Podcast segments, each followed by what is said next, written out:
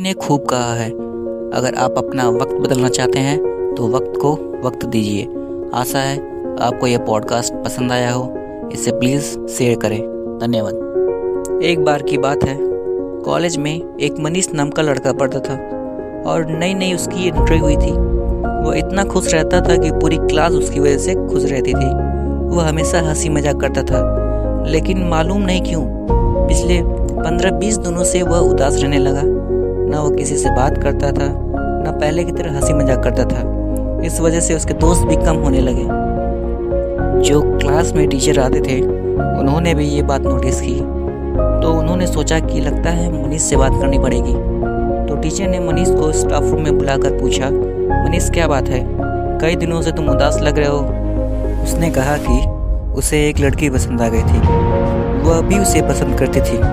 उन दोनों के बीच सब कुछ सही चल रहा था, लेकिन एक दिन उसने उसे ब्रेकअप कर लिया। अब उसे लगता है कि अब उसके ज़िंदगी में कुछ बचा ही नहीं। तो टीचर को लगा कि अब मनीष को यह बात समझानी पड़ेगी जीवन में कैसे खुश रहते हैं। टीचर ने कहा, शाम को तुम मेरे घर आना, मुझे तुमसे कुछ बात करनी है। कॉलेज ख़त्म हुआ। शाम होते ही मनीष टीचर के घर गया। टीचर ने मनीष से पूछा, क्या तुम लेमन जूस लेना पसंद करोगे? मनीष ने कहा, क्यों नहीं सर। टीचर जब लेमन जूस बना रहे थे तो गलती से और जानबूझकर उसमें नमक ज़्यादा मिला देते हैं और चीनी कम मिलाते हैं। लेमन जूस बनाने के बाद टीचर मनीष को पीने के लिए देते हैं। मनीष लेमन जूस पीते ही अजीब सा मुंह बनाता है और कहता है, सर ये क्या बना दिया आपने। टीचर कहते हैं, तुम कहो तो इसे फेंक कर दूसरा बना दूँ। मनीष कहता है, नहीं सर, इसे फेंकने की क्या ज़रूरत है, इसमें नमक ज़्यादा हो गया है, इसमें हम चीनी ज़्यादा मिला देते हैं तो यह पीने लायक हो जाएगा।